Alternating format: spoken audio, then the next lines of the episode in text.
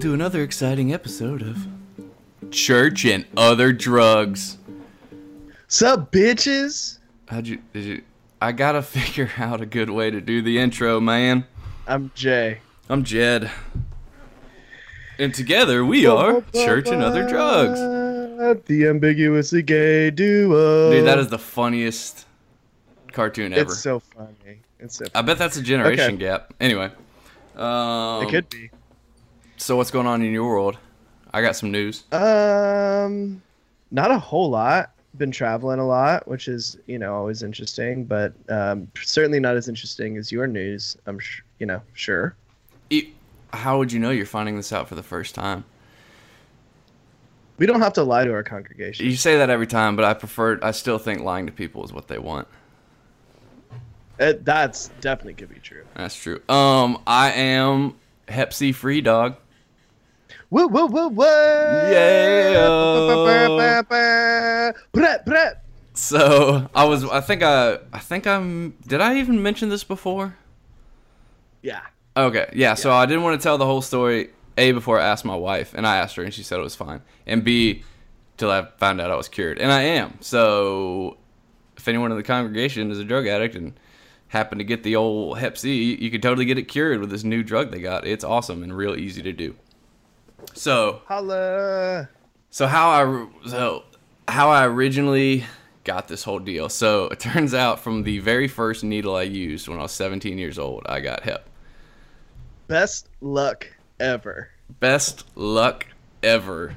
It was very much like a fucking after school special. Like he smoked weed three days before. yeah, I, I, I did one marijuana and I got hep C. Like, so so that's really what kind of catalyzed me going into treatment for the first time because back then the treatment was something called Pegasys interferon, which is like it's Is that basically like chemo? basically um it is you take interferon and you take ribavirin which is a, a pill and the interferon is an injection which is the cruelest of all ironies they you have to shoot yourself up in the stomach once a week for 58 weeks uh and every time you do it you like i would i would eight weeks. yeah. so that, that's why they were trying to get me into long term treatment because they wouldn't treat you if you're still using or if you failed a drug test. So, and mine like was pretty. uh My liver was pretty jacked like really quickly, so they needed the Yeah. treatment to go through. Uh, one of the side effects is one in ten patients commit suicide as a side effect because it's so Ooh, heinous. Lord. Like when you when you inject yourself, I did it on a Friday. You would feel like you had the flu for the next three three to four days. Your your hair would thin, uh, your appetite's all jacked up, but the mental confusion is like the worst part of it. So, so I did that. Um, it was like my 50, Fifty-eight weeks. yeah, well, I was on week like 54 or something. It it was uh I'd gotten rid of it then.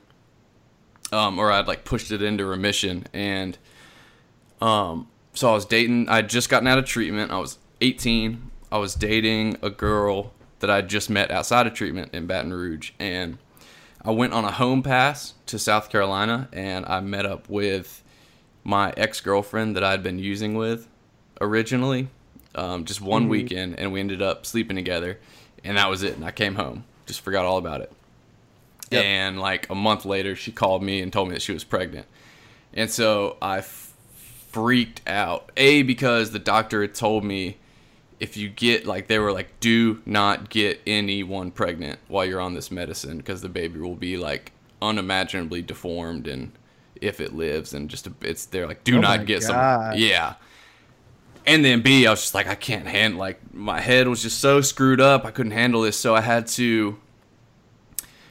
My current girlfriend saw. Oh, I convinced my girlfriend to have an abortion, which is the biggest regret of my life, and we could probably have a whole episode on that. But I'm just here to tell the truth, people. Um, this is just my experience, and so my girlfriend was like seeing like the day it happened my girlfriend my current girlfriend was like oh she could see that i was visibly shaken up and she was like what's Oh, wrong yeah. what's wrong and i was like i can't tell you i can't tell you and she's like what is wrong and i finally was like my ex girlfriend had an abortion. And she was like, "Oh, I'm so sorry." And I was like, "No, no, no, no. You don't understand. Like, it was mine." And she was like, and you could just see it put two and two together. And then she just started Yeah. beating the shit out of me and threw me out of her house. And it was like so such a movie. It was raining, and I had to walk home. Uh, Oh, dude! And then I had to call my mom and tell, and it was just. And so after that, like the next day, I just decided to kill myself, and that's when Yeah. I that's when I relapsed. Because and so because of the suicide attempt, they they had to take me off early. So that was my first experience with all. And then Oh my gosh. yeah, and the doctor wouldn't even. So what happened then was four years later, I had that serious overdose while I was in the coma, and because my immune system plummeted, it resurfaced. It was such a traumatic event that it came mm, back, mm-hmm. and because I tried to kill myself, the doctor would no longer accept the liability of me of him treating me again. So I was in this Right. limbo until this like new miracle drug Harvoni just came out and uh, Bum, ba, ba. Boom! Eight weeks and I'm cured, baby. No craziness, no Whoa, nothing. whoa, whoa, what? Yeah. You have enough craziness already. Dude, that's what I'm saying. I'm, I'm looking No, I'm forward to uh to being clear headed. Apparently, there's like a noticeable difference when you're. I've still got like four weeks left of the pill. Um, and then apparently, it's- head's supposed to feel a lot clearer and stuff. Oh, that's what's up. What, Yeah, what, man. What, what? Congratulations. That's awesome. Thanks, dude. I ended up telling. I had to tell my story last night. Uh, it was unplanned for. It was a birthday night at one of our meetings, and no one had a birthday. So my friend was like, "Jed, you're gonna come talk." And I was like, "Fuck, okay." For, for for a 45 minute pitch. Uh, I did it like 35. I could have gone Okay. longer, yeah. But I. I, I told that part for. I don't think I usually Oh, don't tell that part because it's you know. It's It's super personal. yeah, it's pretty personal, but it's at the same time. The more you tell it, the more you realize that like a good forty percent of the people in the room can relate. Yeah, and So- if it can help the new guy, then why you know? And every Yeah. and everybody in the situation is okay with it. Like then why wouldn't you? right? Exactly. And I'm I'm finally getting to that point where uh telling the truth, there's just no real way it's a bad thing. You know what I mean? If if someone wants to Oh, like yeah. make fun of me for that, then like okay, go on with yourself, bruh. But like otherwise, Ex- yeah. Except when it comes to lying to the congregation, then you're all That's for it. true. You know what, congregation? I owe you an amends. I uh, I would never lie to you. I love you. I love you so much. um. Ah, speaking of speaking of the congregation, Yeah, we got we some. do have we have a couple. shout outs. Blip, blip. Um, first shout out to That's- that's the whole wackest- congregation. What was that? A what was that? Trying to do a brr. Wait, that was bad too. Brr.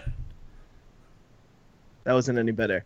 Let's just. Can you let me talk now? I Can I guess. just continue to talk? Thank guess. I, I would appre- I'd appreciate that.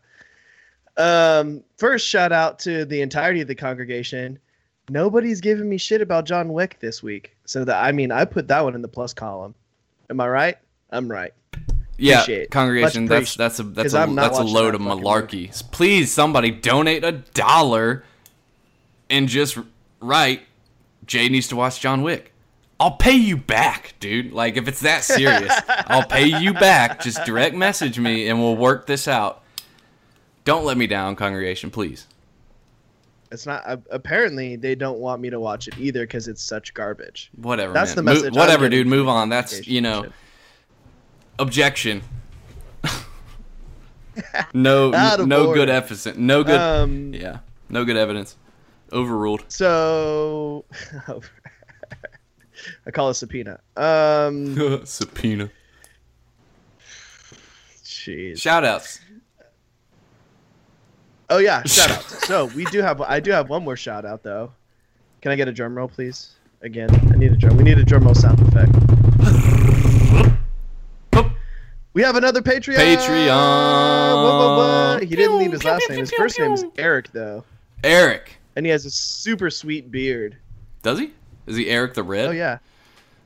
He's Eric the bearded. Oh, nice. Seriously, Eric, appreciate it, my man. But Eric Beard Beard Fosse. just Eric, let me ask you this: Would it have been so much trouble to write John Wick? He doesn't want me to see John Wick, dude. Eric, Obviously. next month He's saving me the pain of, of what seeing Keanu ever. Reeves in another. Seriously, y'all tweet movie. me. What is it gonna take to make Jay watch this mother effing movie? like, what do I need to do? How do I need to sweeten the pot? You know, just give me something. Just tell me what to do, and I'll do it. They love me too much to make me That's the, that speaking of speaking of complete and utter horseshit. Uh, your face. Oh Wow. wow, Anyway. that was very good. So, speaking of very good, how about this? I'm gonna stop saying that because that's a really Yeah, dumb line. stop. But uh, we have a pretty, uh, what's the word? Highfalutin interview today. I don't think that's the right word. Yeah, sure it is. Highfalutin. He's like got titles and stuff. He is awesome, It is awesome. and we did learn a we did learn a lot. Yeah, it's, it's informative. Ryan Hampton of Facing Addiction. He's an advocate for recovery reform. He writes for the Huffington Post. All around rad dude who's who's making waves in the uh, recovery community at a governmental level. Is that right? Yes. So listen, listen, and go do as he says. Yeah, for sure.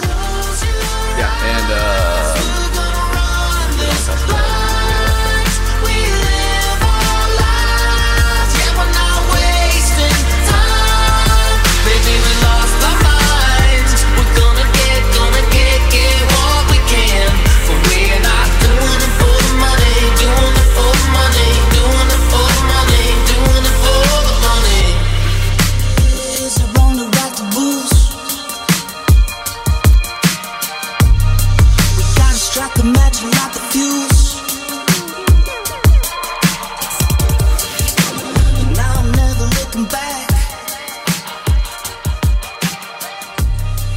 all right, so we are here with Ryan Hampton. What's up, Ryan? Hey guys, what's going on? It's good to be here. How Thanks you? for coming on from sunny Pasadena. It is sunny, that's for sure. I know. It's, uh, it's great. How, how are you guys doing? Pretty Good. good, man. Getting over a cold. Seems like I'm. Seems like as soon as I got sober, uh, the sickness followed shortly thereafter, and all I do is catch colds for a living now. Yeah, I have the East Coast Yeah. aller- East Coast allergies are happening. That's So probably what it is. Y'all don't have pollen out there, do you? Um, you do. I mean, I, I, I had the flu for like a week, like a month ago. It was the worst thing ever, but uh, yeah, got through it. Yeah, good, cool, man. Well, thanks again for coming on, and um, you know, for those uh, who don't know you, um, give us a little bit about yourself. Sure. Um, you know, I my recovery date's February second, two thousand fifteen.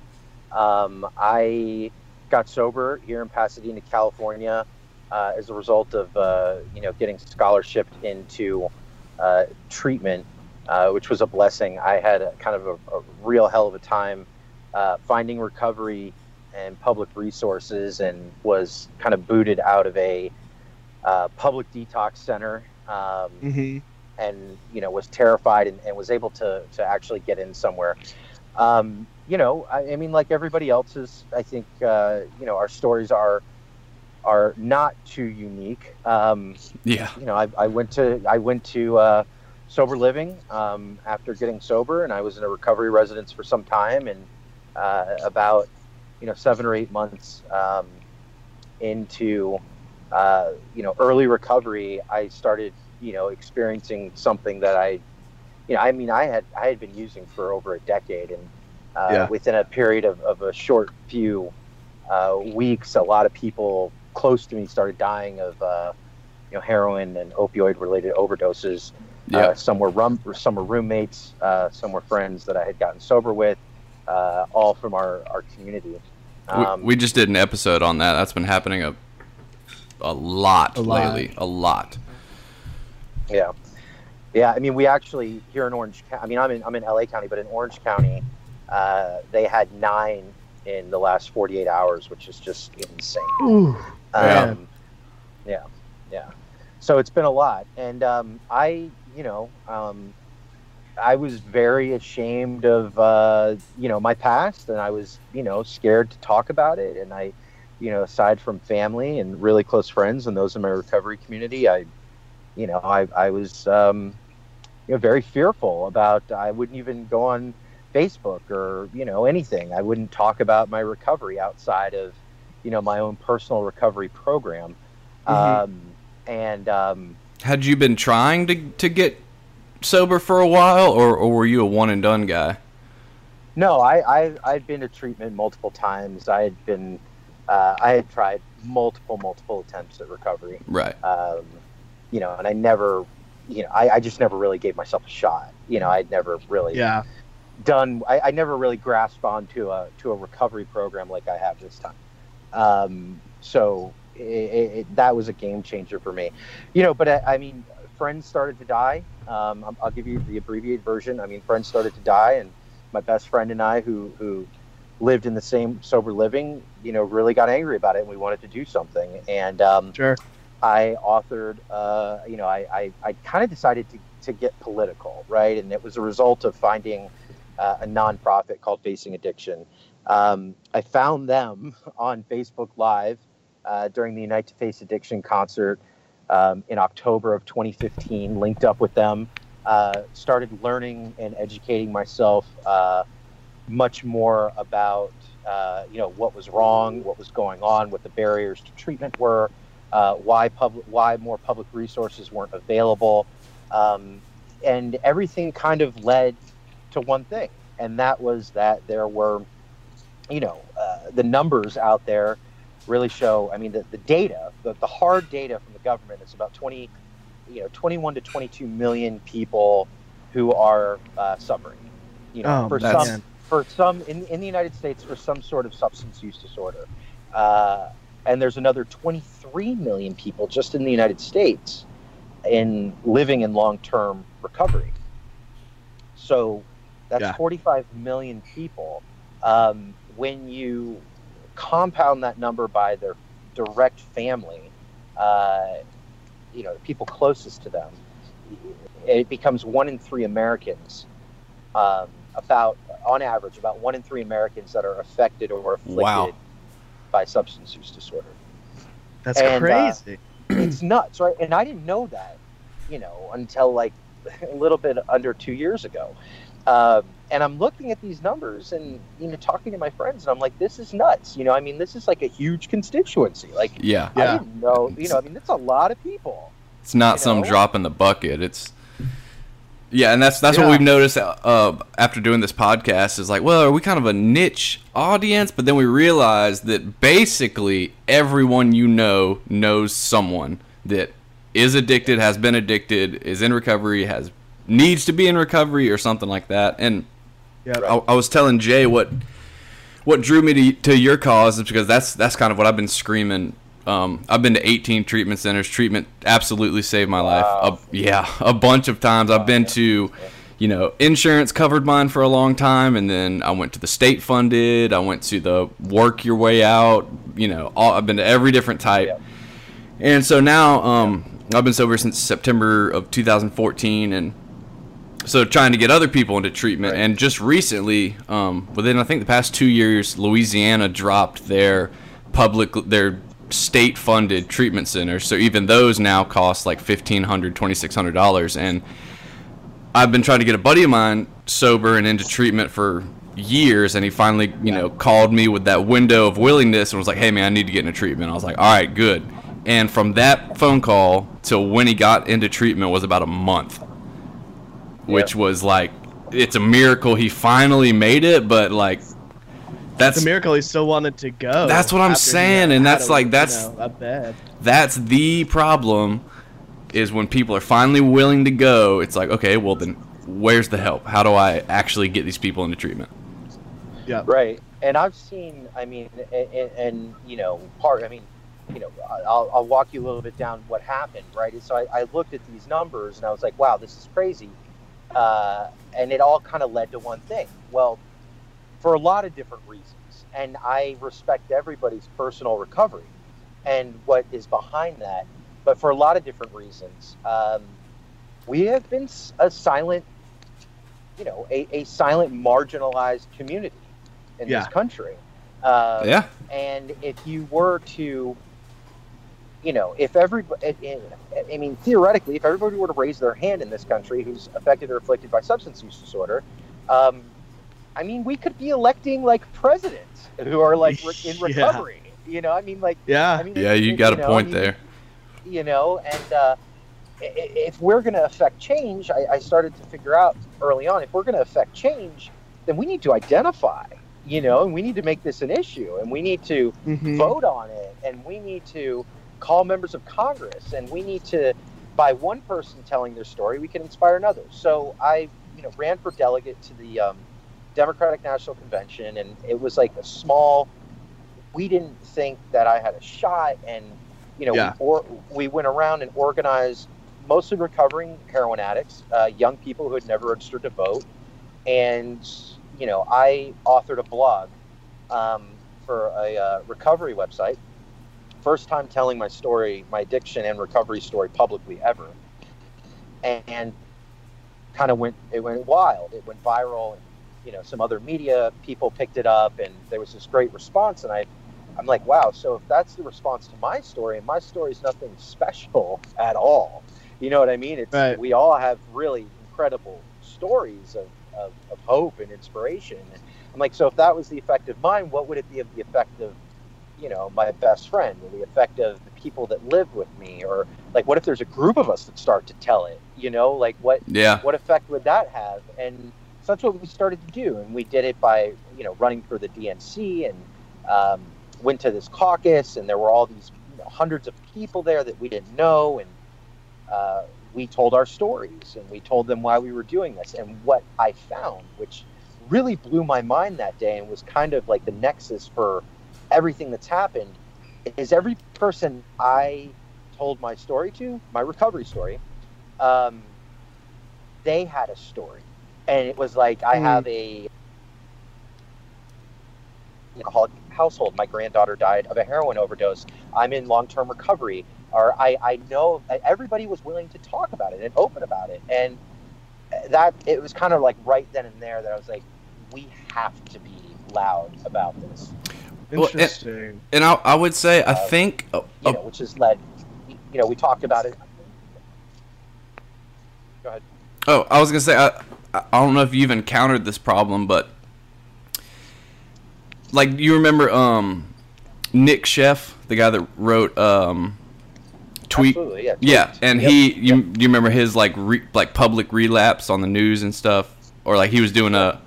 I, th- I feel like that's since relapse is part of this deal. Right. It's it's almost like I've- that's that's what people that uh, go against this cause would use as fodder. Like the people that are telling their stories, it's like, well, you better damn sure never relapse again, or therefore I'm throwing out the baby with the bathwater, and your entire story is is not valid. And you see, that's why treatment doesn't work because it doesn't have this instant. It's not um. It's not Not necessarily. and forget it. Yes. Yeah. Yeah. Yeah. Well, I mean, I guess my response to that would be, um, first of all, I mean, that's just like, to me, hearing that is just crazy. Oh, yeah, when me- people say that to me because it's like, okay, so, um, you know, Totally somebody's got agree. Can- somebody has cancer, you know, and their cancer comes back. Does that mean that like cancer treatment, we should just throw it out the window? You know what I mean? Oh, Like, absolutely. Yeah. we should just we should just stop looking at the science behind cancer and investing in cancer and hoping that people recover because treatment doesn't work all the time and people Yep. have you know relapse and you know i mean then you could look on the flip side of it and look at ben affleck i mean here's a guy who came back from a relapse very publicly very recently and was just showered with empathy and love and compassion and i think it's a changing of the times It is too. slowly. It's it's getting away from the we're f- it's slowly we're getting away from the fact that it's a moral failing or it's in or it's a, a matter of willpower and we're we're slowly moving into the direction of people realizing that this is a a medical concern. Yeah, I was just gonna say I, I feel like it has to be at least in, in part an education issue, right? Oh, For totally. People that aren't afflicted or know somebody that's afflicted, Yep. understanding the nature of the disease. Um, for me, so for me, I don't disclose um, that I'm in recovery. So I've been sober for since uh, January 17th of 09. and I don't. But I you have. just uh, did. Well, I do. I do actually. I go by a pseudonym on this podcast. So I don't. so it's Okay. interesting. I wanted to talk to you about anonymity, um, and Right. and honestly, I don't know how I feel about it. So like, I'm not. Try- I don't take a hardline stance that I know everything. Um, but the reason that I do is um, I have a career. I'm a marketing executive um, in a in a in a very old school agency, and I'm not sure how um, my clients or my bosses would feel about having a gutter drug addict running a whole division of their agency. Deep in the, You know the I mean? Bible Belt as well. Yeah. Well, let me let me. Right. So let's. Yeah. No. I. So I think there's a couple. I have. I. I. I respect that. I mean, I think there's. Um. You know, personal anonymity is very personal. I mean, that is a very personal decision for you, and people have to Yeah. make that decision based on. Cons- you know, they have to weigh the options, and. Um, you know, for you, that's you know, one day you may feel that it is right to do that, and that's that is completely your right. It's a very personal Sure. thing. Um, I, I would tell you though that you are not a gutter uh, junkie. You're a person living in recovery from substance use disorder. You know, your life Right. has changed. You're not that. You're not the person you used to be. Um, and you and I think you know in your workplace, probably your colleagues respect you for who you are today, not who you used to be. Um, you know, and I think the more and it all comes down to awareness. Um, Yeah. You know, and, and kind of a societal shift which has been happening as a result of people telling their stories, in my opinion, right? And Sure. and, and more at the higher level, and um, you know, but then anonymity on the other side, you know, I, I, I personal anonymity is personal anonymity. That's what it is. I mean, and I, I understand the reasons behind that, so I'm I'm with you on that. Um, flip side of that though is, uh, I'm nobody to tell you what to do with your own anonymity, but don't you tell me what to do with Right. mine Yeah. because Sure. the way that anonymity you know and i don't and, and the way i deal with anonymity because i'm very public about my story and what i'm doing i you won't hear me on this podcast or in any other public forum talk about my recovery program Right. i'll talk about my Right. recovery program but i won't talk about my recovery program if you see if you get what i'm saying Right. Absolutely. You Right. won't identify any And- program that you're in specifically. and to- to- I totally get that. to the un, to the uninitiated, we're um, we're talking about essentially the anonymity principle of um, specific twelve step fellowships, where uh, it's like a uh, secondary bylaw um, to where we remain anonymous at the level of press, radio, and film. Just just to give you a define perfect just to define some terms. I had an article come out um, in Forbes magazine, like really publicly about my story and what I'm doing with the Voices Project and what I'm doing. I saw that. Kudos, know, by the way, on that article. Thanks, man. No, it was Yeah. great, and and I do not. There's no part in that article that talks about my recovery, my personal recovery program, which is Sure. very personal to me. So the article goes up on social media, on a bunch of different platforms, and there was one specific platform. Uh, in the comments, people are just hammering at at at me through the article, being like, "What about the traditions of Alcoholics Anonymous? There's nothing Mhm. humble about this article. You know, we're supposed to remain anonymous at the level of press, radio, and film, and you know, call it like this isn't what AA or NA is about. And not to Right. knock. Listen, I'm a huge fan of 12 step fellowships. Thank God. for Yeah. huge, huge fan. Like, there's no bigger fan, as Donald Trump would say, there's no bigger fan than, than me. You know what I mean? He loves the, loves he loves them bigly. well, I love 12 steps bigly, really bigly.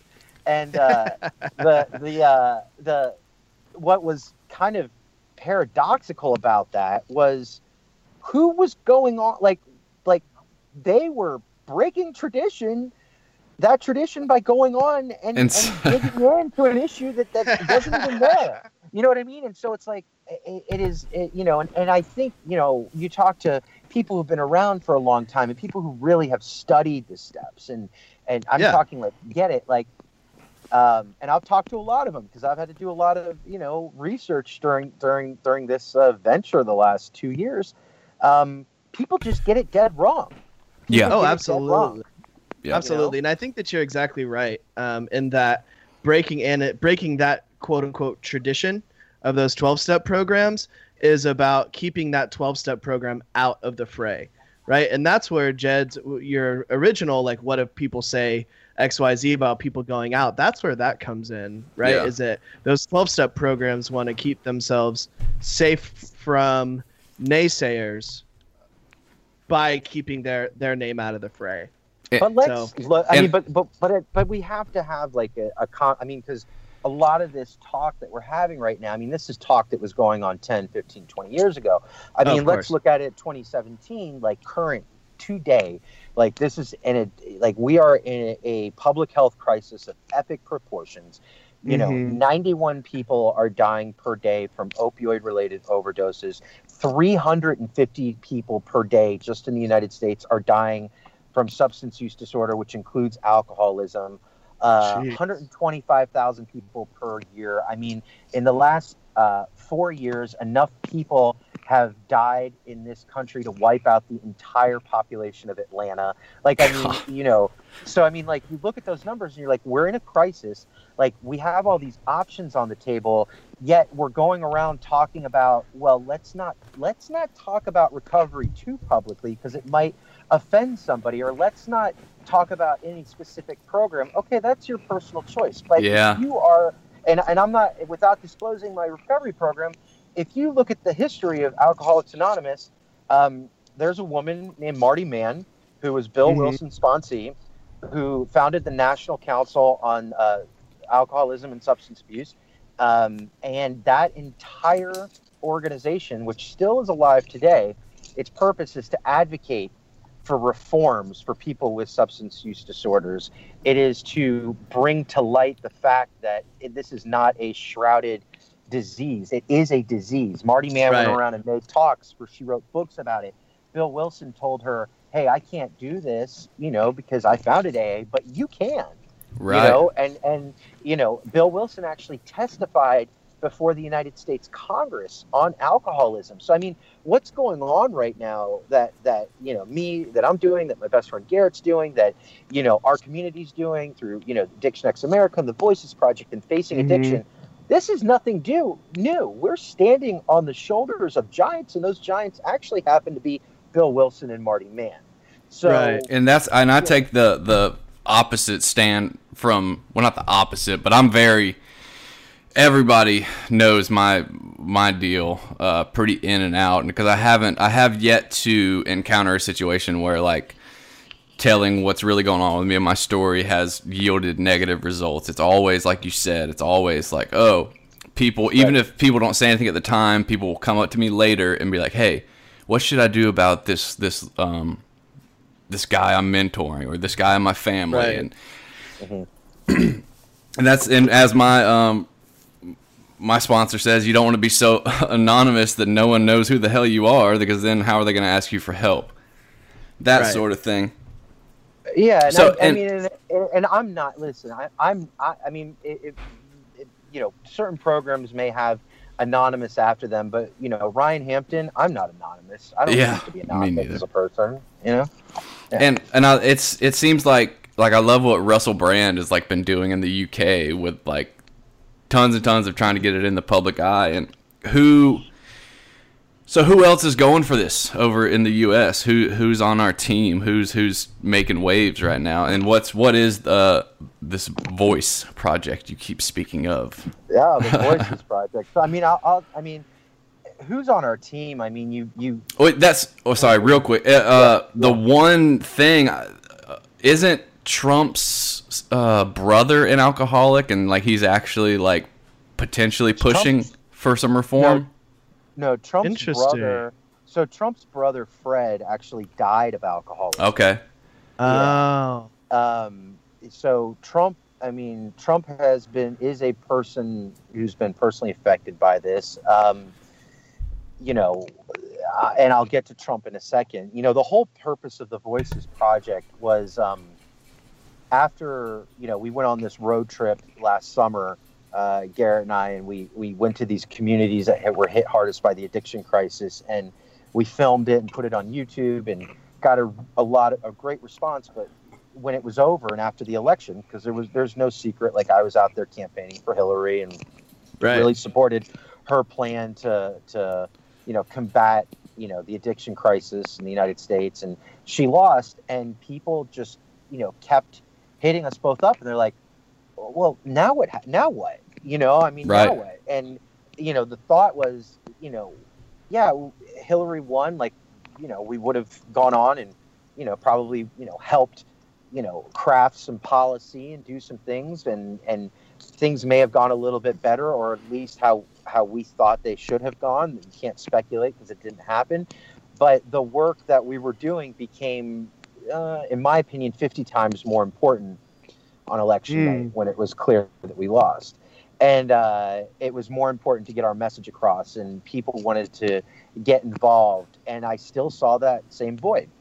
How are we ever going to hit critical mass if we don't have a crit- a mass population level constituency screaming from the rooftops and saying, Right. "Look, we're here. We vote you know we, we live in your community um, you know uh, all uh, unless we, we see that. So voices project was really born to give people you know ostensibly a voice through social media. And um, it started out as a very small project a twitter account an instagram account a facebook account with not many people on it at all. It was Right. you know the, the call to action was hey you have a story to tell you know we'll tell it through pictures we'll tell it through content we'll tell it through video we'll tell it through facebook lives and um, it just you know there's been no uh, board of directors or funding. I mean we've paid for it out of our own pockets. There's been no ties to special interests. There's been no uh, motive other than just you have a story to tell tell it you know Yep. but we want stories for purpose. You know impact we want to be storytellers with a purpose. Um, and just you know it people started responding and we just started you know every night we sit down and like okay well what are we doing tomorrow like there's no long-term strategic plan around this it's just like tell your story and the more people that told their stories the more i mean we get these messages of like this is the first time i'm going to do this i'm scared and they get a they get a reaction that was very positive and then they come back the next day and say okay what's next right? Yeah. So I had to look Yeah. back at that moment that was for me when I, because I've gotten very um, involved in advocacy now, but it all started that day I told my story and I got that response. And I was like, now what's next after I got the response? So I want to, you know, Voices Project is to lead everyone who is is joining this project and telling their stories to that same epiphany that I had, which is I don't need to be fearful. I can go out and take this offline and talk about it in my community. Um, and we're seeing just this crazy response. And, um, you know, it's never been about, you know, one person. I, I've, I've gone on the page like twice, maybe. You know, it's about other people doing it. And um, it's pretty, you read some of this stuff, it's some pretty powerful stuff, you know? Well, yeah. So what what would you I know you just said there's no like long-term goal, but what kind of does a best case scenario look like eventually? Like basically Well, just there is a- representation in the government and, and with that sure. trying to stay out of like conspiratorial minded, but would you say that pharmaceutical industry in industries have a vested interest in somewhat pushing back Keeping on that that, keeping wraps, that under yeah. not under yeah or or downplaying um, Sure. especially the pharmaceutical addiction crisis. Yeah, absolutely. I mean, I mean, there is a long-term goal. Long-term goal, you know, it's just kind of how to get there, and we're seeing that every day. Um, but it is to to affect change through people coming out of the shadows and building a constituency of consequence. Um, you know, which is really the most important thing. You know, I think for our community. Your question on big pharma, absolutely. I mean, big pharma is like public enemy number one when it comes to uh, the addiction crisis. However, um, they've been able to get away with a lot. Like they've been able to get away with murder, right? I mean, essentially murder for years. Yeah. Um, and nobody, until recently, when it comes to opioids, especially, nobody has held them accountable because nobody has gotten outraged about it in the numbers that they've started to get outraged. So again, it takes you back to that very simple point of coming out and talking about this and giving your personal story and your personal experience and calling your member of Congress and you know, rattling the cages at the White House and demanding, you know, congressional investigations, which is, is are going on right now in Senate banking committees as a result of, of parents of laws getting up. I mean, look at it. 10 years ago, parents were terrified when their kids died of an overdose to, to admit it, let alone put it in their obituary. Yeah, You know, that's- I've seen a lot of that recently. Yeah. Now, yeah, and and sadly now it's just it's just unavoidable. I mean, it's Yeah. yeah, Yeah. So a- action actionable things. Obviously, we want people to go to the Voices Project and share their voice, right? Yep. You talked about calling your congressman and calling your senators. What you know? What kind of um, advocacy or uh, are there bills out? Like, what what Sure. are we behind or trying to push? So I would say, you know, uh, ryanhampton.org forward slash voices. Submit your story. I'd love to see it and I'd love to feature it. Um, second thing, facingaddiction.org. Um, sign up there. It's America's leading advocacy organization for people with substance use disorder. Uh, you know, families. I mean, it, we're allies. I mean, we're we're trying to build kind of the American Cancer Association for Addiction. Oh, that'd be Um, yeah, Sure. That'd be great.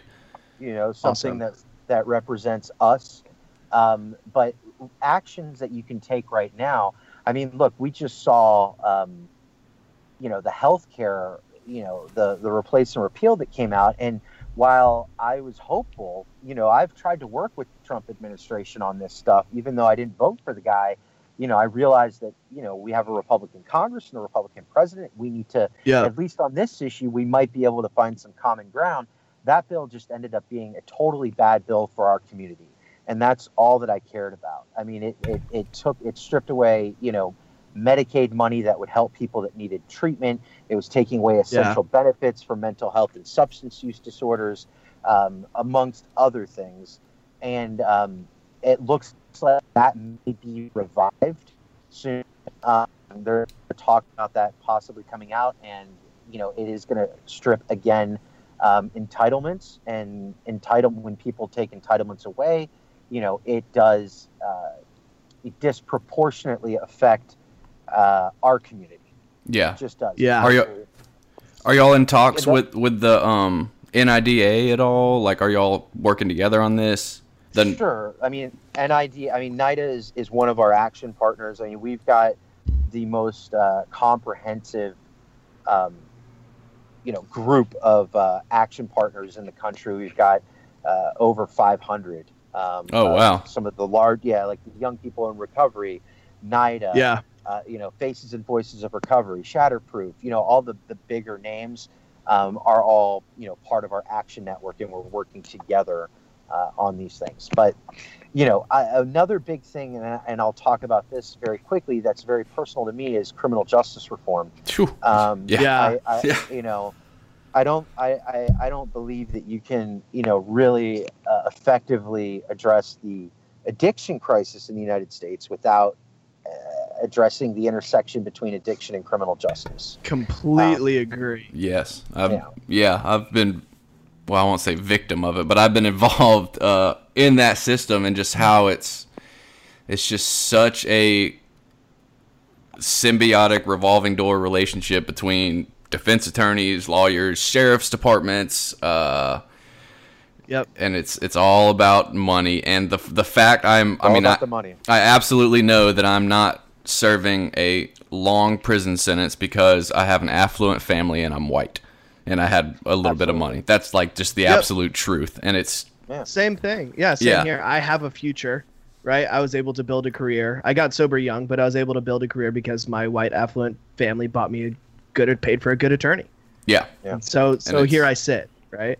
And so I feel like that's going to be the hurdle to cross is convincing these privatized prisons that hey, uh, we're going to take away your cash crop of low-level drug offenses. Uh, so, so sorry about that. There goes. So that's uh, well, and luckily there there does seem to be um, they're cracking down on um, prison slave labor, and the the high-level companies are backing out finally, or a few of them are. Um, Yeah. So what? I mean, how we, are, we have to. I mean, we have to. You know, especially under uh, the Trump administration, and not as much uh, President Trump as his Attorney General. uh, Jeff Sessions. Yeah. I mean, we really Yeah. um, need to be on our toes in terms of not going back to, you know, just say no, not going back to war on drugs because Yep. you know, Yeah, that's he he uh, you know I mean he's on the record for for saying that you know yeah. Marijuana is just as bad as heroin. No good people use Right. marijuana. Yeah. What are your thoughts on um the evolving um uh maintenance industry? Like you, you got methadone, Suboxone, and now you've got uh, marijuana starting in um in California. I know they've and the other legal states, but I, I know Sure. of, of one uh um Joe Schrank started uh what is it? High recovery, high sobriety. Yep, high sobriety. Yeah, I mean, I'll, I, I, I, uh, honestly, you know, right now, I, I couldn't, I I just couldn't do it justice to talk about marijuana. Um, I, I don't think there's enough data out to Yeah. even really, you know, take a, a, a reasonable, you know, position on it. I think Sure. there's a lot of different, you know, there's a lot. I mean, it's so new. There's just a lot of different data, a lot of different opinions on it and you know sure some things seem obvious you know uh, especially when it comes to opioids but it's like i you know Well, i just can't I, I i don't have enough data to really make a decision on the marijuana but i mean in terms of mat i could definitely give you you know my personal uh, feelings on that and- Yeah, I've got my personal pretty- feelings too. I, I guess the more, ah, yeah, personally, it ain't it ain't for me. But I guess if we're talking about, and I, I'm um, studying to be an addiction counselor, and so what I'm having to realize is that uh, methods of treatment that I don't agree with, I'm going to have to get on board with because some different strokes for different folks. So I guess my question is, if as a goal we have addiction and recovery re- reform do we get on board with the things we don't necessarily agree with what do we take and what do we leave like do we join up with the the people championing marijuana for you know what i'm saying I mean, I don't. I mean, I don't think there's anybody really championing that in terms of like recovery. I mean, I have to look at everything through a lens of like recovery, right? Right. I mean, I, I, I don't think there's. Re- I mean, eh, I mean, clearly marijuana is. You know, I mean, what is it legal in like 33 states now, and it's and it's you Yeah. know it you know the people are talking about using it for all sorts of different things but I don't think there's really been enough. I think people are trying to break through to make a, you know, the Joe Schranks of the world. And listen, I love Joe. I Yeah, I do- I do too. One of, I mean, he's, I, I, you know, I, I admire a lot of the work he's done, you know. But I, I spoke to him last week. I mean, he's, I mean, they're still in the middle of research around. Yeah. this. So Sure. you know, it's it's not. Yeah, we're not in a championing was position where it's strong, Like you know, champion or join them. I, I mean, I think they, you know, the right thing to do would be to to. I mean, to to, to see the outcomes. yeah You know, and I cautiously we- optimistic We, you know, and that's kind of been you know, big pharma. You know, I mean, that's that's the responsible approach. I mean, big pharma, you know, shoved, you know, for you know, lack of a better term, a lot of pills down our throat yeah very quickly, you know, with with BS research. Um, Yeah. You know, and so I think we need to be very careful of that when it comes to uh, when it comes to marijuana, because at the end of the day, look, it's going to be, you know, mar- big pharma's going to have a big piece of that. So. Oh, yeah, you know, absolutely. Oh yeah.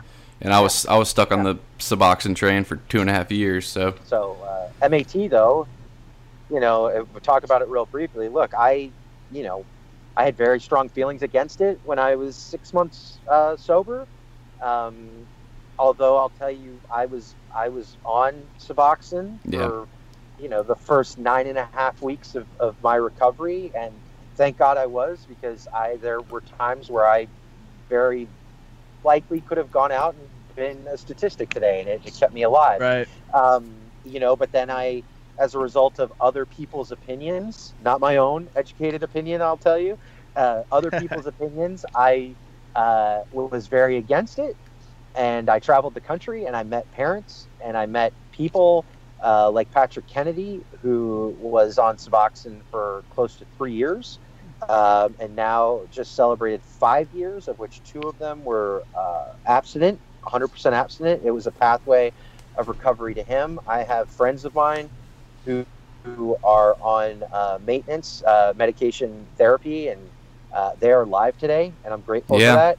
I've also Yeah. seen it missed, and um, you know it. it I've seen it both ways, um, but MAT needs to be. It's it's not a magic bullet. It needs to be Right. accompanied by recovery supports. It needs to be accompanied by counseling. It needs to be closely medically monitored. Uh, there needs to be a peer-to-peer component of it, whatever that may be. Um, you know, it's it's it's not just a pill or a tab. It can be very effective. It can save people's lives, no doubt about it. But it has it, it's it's not a, a silver bullet. Would do you feel like the the spiritual components to a lot of re- recovery programs are a handicap to government involvement, scientific involvement? Like, I don't. I probably didn't word that question question right, but Um, no, I don't. I mean, I think. I, I mean, I, it may have been in the past. I, I don't. I don't think so right now. I mean, you go to uh, look. You go to a doctor. You tell them you've got a. You know, I, I'd say eight out of ten doctors. You know, will tell you, "Hey, have you tried AA?" yeah, You yeah, have try yeah, yeah, that's true. You know, that'll be That's like, true. That'll, you know, I mean, you talk to, you know, I, I don't think you hear much talk about it from public policy, but I, you know, I know that there's a very popular meeting that happens every single day in the basement of the United States Capitol. You know, um, Really, oh yeah, Uh, that's- everywhere. that's Yeah, pretty awesome. Yeah. That's pretty awesome. Yeah. Well, Ryan, I think we're uh we're getting close to the end. Um, is there any uh final things you want to let the congregation know about? I uh, no, I you know, I just want to urge anybody that you know is um, you know thinking about you know coming out and disclosing their status as a person. You know, it's definitely a personal decision, but um, it could help somebody else. It could actually help save somebody else's life. Um, Sure. You know, I'd love people to sign up. You know, more so than at the Voices Project, to sign up at FacingAddiction.org. Really, you know, learn about us. Um, you know, get involved. Um, you know, thank you guys for doing this podcast. I mean, uh, the two of you going out and talking about recovery and, and having an honest dialogue is just admirable and it, it's amazing. And I hope that, you know, sometime in the future we, we should keep doing this. I'd love to Yeah. join you all again. And, you know, I'd Absolutely. love for both of you. I'd love for both of you to join the Voices Project under Yeah. real names. If you if you do it one day, I'm, I, I, I'd be down for it. For sure, I. I will. Well, I'm certainly I'm certainly considering it. Uh, but we will have links, both of those links in the in our show notes, guys. So you know, if you're so moved, please, we you know, this is obviously an admir- admirable cause yeah, to get behind um, absolutely. that both Jed and I support. So cool. Well, thanks a lot, Ryan. Uh, really enjoyed this, man. We will definitely um keep in touch. All right. Thanks, guys. All right, bud. have a good one, man. You too. Bye. We off?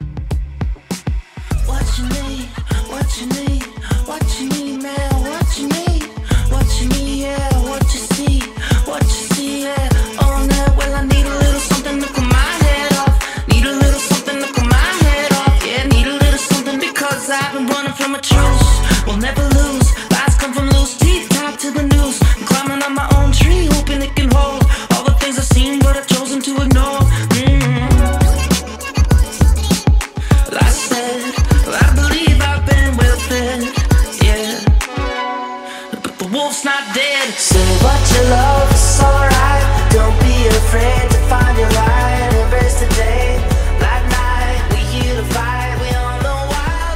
Good.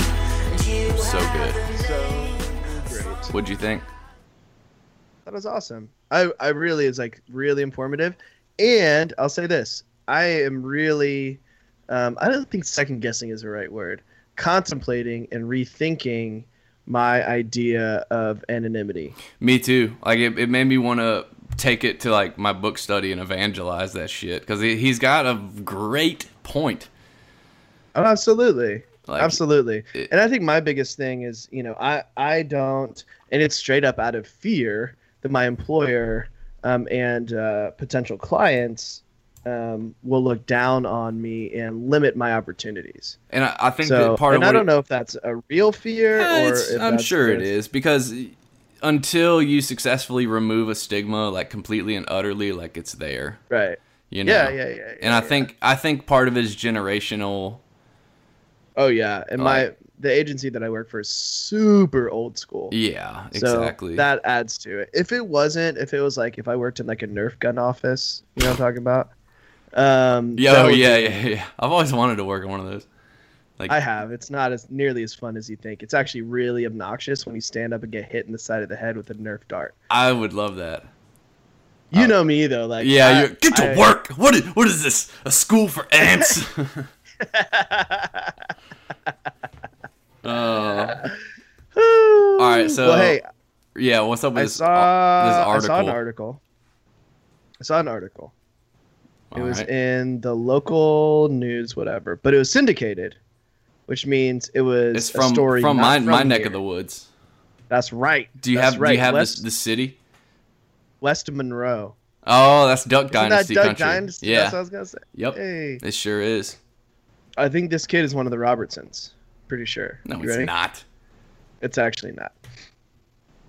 Okay, I'm, I'm just going to read it. An 18 year, 18 year old Louisiana man faces charges for disturbing the peace after he allegedly cursed near a senior citizen. near not at Not at. uh He was he was arrested on disorderly conduct, on a disorderly conduct charge on April 8th.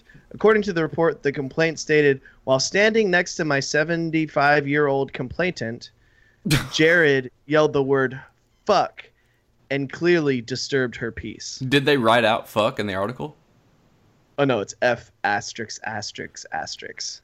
so he could have said Uh, fart or uh free or That's fund probably exactly. Fund, yes.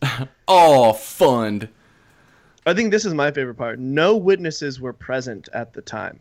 get out of here So some So 75 year old seventy some some some cantankerous old seventy five year old man was That's like, "This right. this kid right. said the f word in my vicinity, and I'm not having it." Louisiana law defines disturbing the peace as addressing any offensive or annoying words to any other person who is lawfully in any street or other public place, or call him by any offensive name, What? or make any noise or exclamation in his presence and hearing with the intent to deride, offend, or annoy him, or to prevent him from pursuing his lawful business, occupation, or duty. Bro, that's like the most draconian bullshit I've ever heard in my life. That's great. That's huh? literally everything. Like I should have been. I should That be doing be life anything. then, dude. like, we used to like ride down the street and just to shout at people. do you remember when Like, we had the to shout- megaphone? Oh, it was incredible. Yeah, dude, we would drive around. we drove around with a box of donuts from Krispy Kreme and we'd go, hey, fucker, have a donut. And we were throwing donuts at people out of a megaphone. The cops did take it, but ain't nobody arrested us for disturbing the peace. I know. Did the kid get charged? Oh yeah, Well, I, I'm So sorry, convicted. he got charged.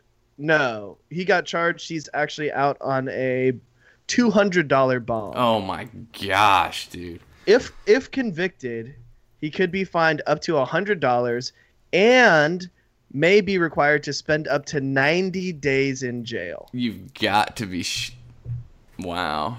And you know, got to you- be fucking You, well, here's the, here's the funniest part about that whole thing is the day that kid goes to jail for saying the word fuck.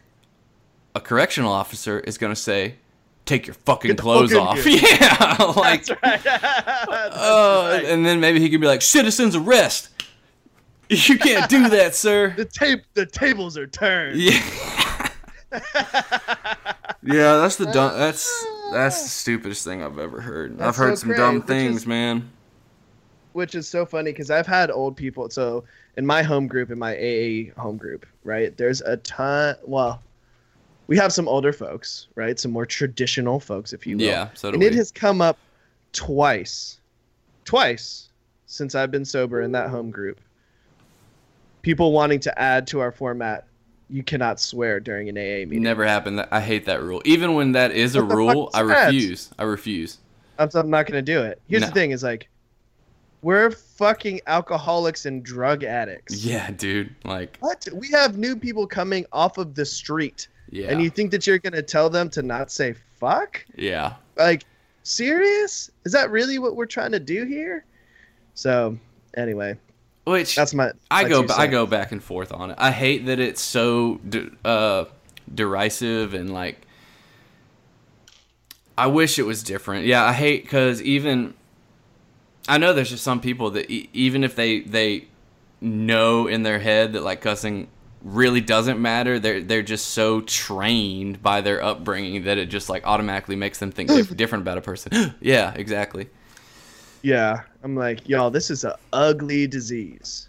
Like, Yeah, man. true, utter horror.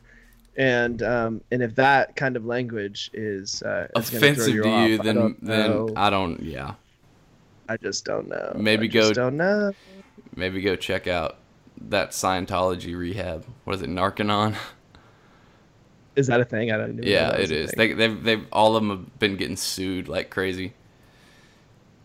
Oh, for real. Oh yeah, because it's they like they um they hook you in as that this like new recovery program, and then when you get in there, you find out it's they just try to indoctrinate you with Scientology.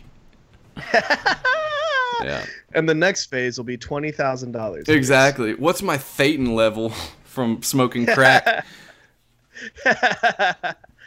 Congregation, if you know anyone that's gotten sober through Scientology, send us a Twitter. I would love to talk to you. Good Lord, would I do I want to talk to them? Let me know how Lord Xenu has helped you on your road to recovery.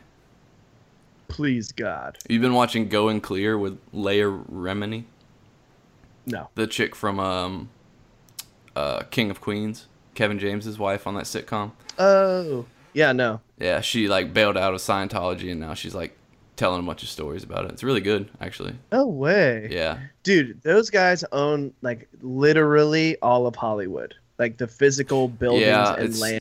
They own like all like half of LA. it's crazy. They um It's super cr- You should listen to the uh, Joe Rogan just interviewed uh, Miscavige. I don't remember his first name, but he's the the CEO right now, and Rogan interviewed his dad. It's a crazy story. His dad got out, but his son's still in charge, and it's nuts. That's way crazy. yeah. You get to hang out with some cool ass people. Oh, and he- he- get, he- like, the up cool- to a certain level. Oh yeah. Yeah. Well, and the coolest thing he said that like Tom Cruise is at a level like Tom Cruise and John Travolta are like Yeah. allow- they're allowed to murder and and they'll cover it up for him. Like that's the level. That's the level of of That's a level. yeah. Like that. He's basically like if they murdered Is this someone, it, it would just be covered up, no questions asked. Is this Grand Theft Auto in this bitch? Like, Basically, he- so and that's why he's saying that's why he's saying like Tom Cruise will never leave because like how why like he literally Why has like would carte blanche. People aren't allowed to like talk to him in any certain way. He's literally like, it's. I feel bad for And- the dude because he's gonna be in a rude awakening when he dies. and goes to hell I don't know, maybe not. Well, I, eh, when his light, when his candle is extinguished. when he doesn't achieve whatever. Enlightenment. Yeah.